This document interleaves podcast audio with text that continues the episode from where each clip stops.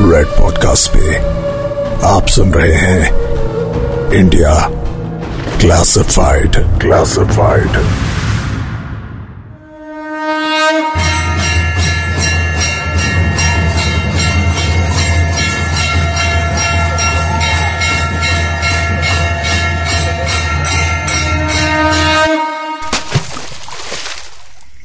कुंभ, ये एक मेला नहीं, एक पर्व नहीं बल्कि भारत की सभ्यता का एक ऐसा प्रतीक है, जिसे इंटरनेशनल मीडिया भी बड़ी उत्सुकता से देखती है।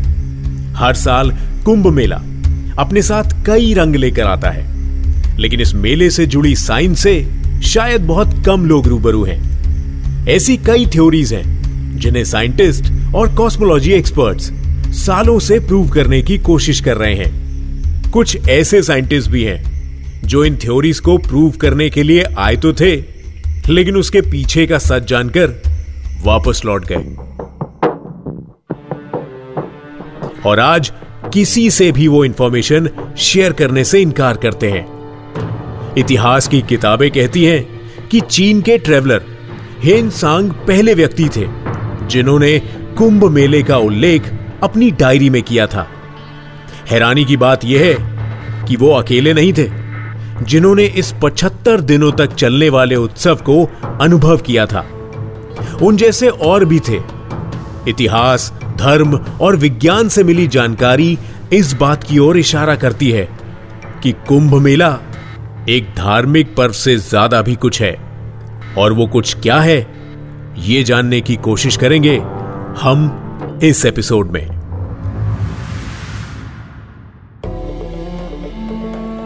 इंडिया क्लासिफाइड सीज़न टू मैं हूँ पूरब और इस एपिसोड में हम बात करेंगे कुंभ मेले के रास के बारे में। The mystical secrets of Kumbh. पुराणों के अनुसार समुद्र मंथन से चौदह रत्नों की प्राप्ति हुई, जिनमें पहला विष था तो आखिरी अमृत। अमृत पाने की होड़ ने एक युद्ध का रूप ले लिया। एक भयानक युद्ध।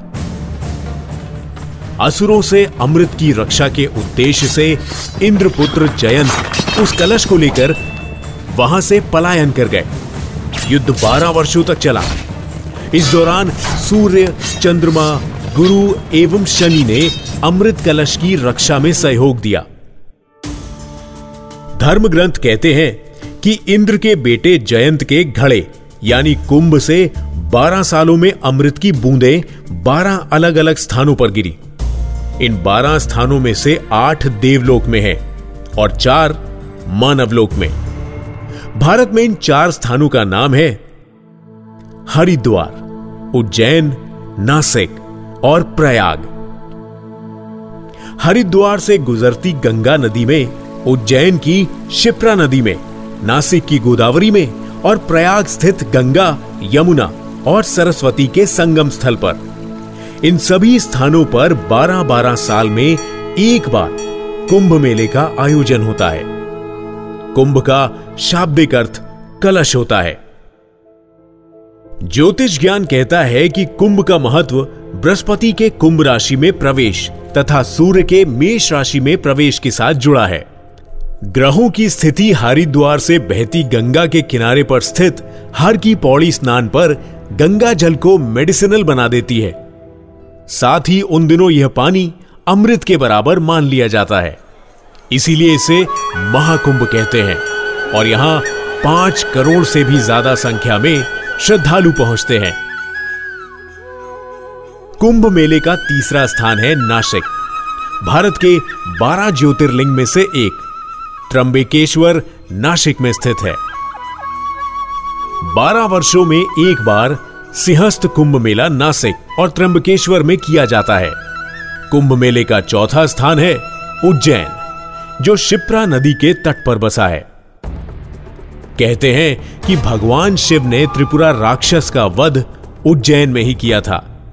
उज्जैन में आयोजित होने वाले कुंभ मेले को सिंहस्थ भी कहा जाता है। ज्योग्राफिकल सिचुएशन इस पर्व का आधार है।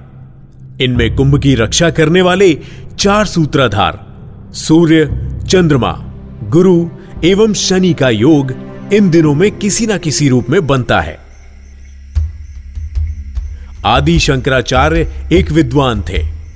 उन्होंने भारत के चार कोनों पर चार धामों की स्थापना की, जिसके कारण चार धाम की तीर्थ यात्रा का प्रचलन हुआ। कहा जाता है कि उन्होंने ही भारत की संत शक्ति को गिरी पुरी। भारती तीर्थ, वन, अरण्य, पर्वत, आश्रम, सागर और सरस्वती नामक दस वर्णों में गणित किया। और भारतीय समाज के प्रत्येक वर्ग में धर्म चेतना जगाने का दायित्व उन्हें सौंपा।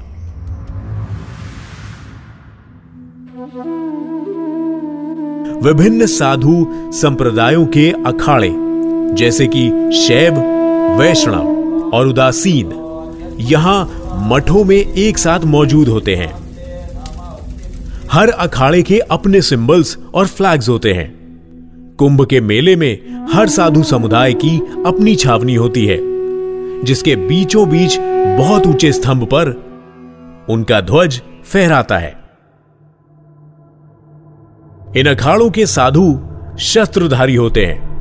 उनकी रचना एकदम सैनिक पद्धति पर होती है। उनमें शस्त्र और शास्त्र का अद्भुत संगम होता है। ये साधु अविवाहित होते हैं। उनकी दिनचर्या भी बहुत कठोर होती है। शस्त्रधारी होते हुए भी वे सन्यास मार्गी तपस्वी होते हैं। कुंभ के मेले में मुख्य आकर्षण इन अखाड़ों का स्नान ही होता है। उसे शाही स्नान कहते हैं। प्रत्येक अखाड़े के प्रमुख महंत रथ पर सवार होते हैं। उनके चारों तरफ़ निर्वस्त्र खड़कधारी घुड़सवार चलते हैं। आप सोचेंगे कि अगर साधु हैं तो फिर शस्त्र धारण क्यों करते हैं? साधु तो शांत और विनम्र स्वभाव के होते हैं। दरअसल भारत में विदेशी आक्रमण बहुत हुए। इसके बढ़ते प्रकोप के कारण साधुओं ने आत्मरक्षा के लिए हथियारों की शिक्षा ली। इसके बाद जब भारत में मुगल शासन आया, तब इन साधुओं पर और इनके मठों पर कई बार आक्रमण किए गए। इसीलिए इन साधुओं ने अपनी रक्षा करने के लिए हथियार उठाए। यही परंपरा आज भी चली आ रही है और ये साधु हथियार चलाने में किसी योद्धा से भी बेहतर नज़र आते हैं। अगर सोचा जाए तो कुंभ सिर्फ़ एक रिलीजियस इवेंट नहीं, बल्कि एक कॉस्मिक इवेंट की सेलिब्रेशन भी है। प्रसिद्ध इतिहासकार जदुनाथ सरकार का कहना है कि कुंभ की परंपरा का सबूत ट्वेल्थ सेंचुरी के आसपास मिलता है। यहाँ एक ज़रूरी सवाल यह है कि प्लानिटरी पोजीशंस का ज्ञान हमें मिला है सैटेलाइट से, लेकिन सैटेलाइट्स 20वीं सेंचुरी में बनाई गई। और टेलीस्कोप सोलहवीं शताब्दी में। हमारी जनरेशन जो कि आज सिंपल से सिंपल सवाल पूछने के लिए भी स्मार्टफ़ोन का इस्तेमाल करती है इंटरनेट का इस्तेमाल करती है यह कैसे पॉसिबल है कि हमारे पूर्वज बिना टेलीस्कोप के, इन प्लैनेट्स के पोजीशंस को सटीक तरीके से बता सकते थे? और हमारे पूर्वज ने बिना किसी सैटेलाइट या टेलीस्कोप के ये कैसे पता लगाया? कि सूर्य के आसपास जुपिटर सैटन या अर्थ किस रफ्तार से चक्कर लगाते हैं? ये प्लैनेट्स अलाइन कब होते हैं? और साथ ही ये बात उन्होंने कैसे जानी कि जो प्लैनेटरी कंडीशन किसी साल हरिद्वार में है, वो कंडीशन तीन साल बाद प्रयागराज में होगी और वही कंडीशन गुजरात में कब होगी? उन्हें यह कैसे मालूम हुआ? कि पुराणों में मेंशन किए गए अमृत की रक्षा करने वाले देव, या कहें कि ये प्लैनेट्स एक ऐसा कॉस्मिक एनवायरनमेंट तैयार करेगा जो ह्यूमन बॉडी को बेनिफिट्स देता है। ये सारी जानकारी हमारी एंसेस्टर्स के पास कहाँ से आई?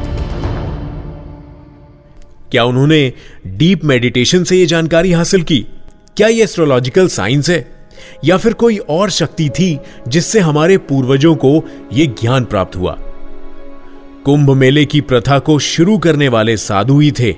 लेकिन क्या बीते समय में ये सभी साधु आम साधु नहीं, बल्कि एस्ट्रोलॉजी और कॉस्मोलॉजी के एक्सपर्ट्स थे?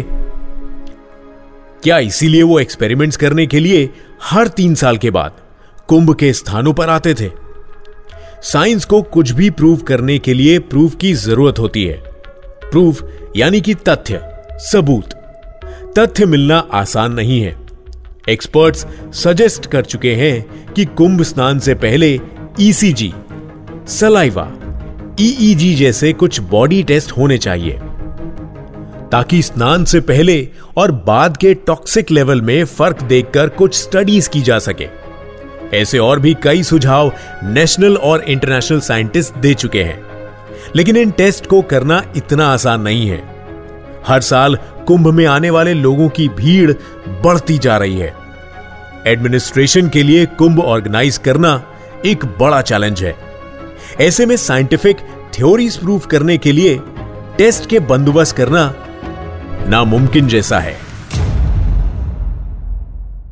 शायद फ्यूचर में जब कुंभ मेला ज़्यादा ऑर्गेनाइज ढंग से होने लगेगा, तब ये टेस्ट और थ्योरीज को स्टडी कर पाना थोड़ा आसान हो जाए।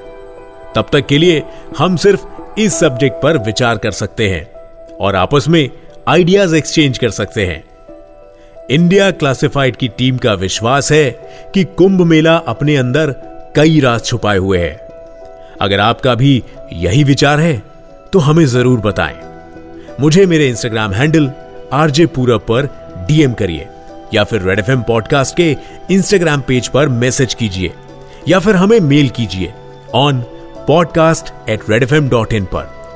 ख्याल रखिए और सुनते रहिए इंडिया क्लासिफाइड सीज़न टू मैं हूँ पूरब, मिलता हूँ आपसे अगले एपिसोड में।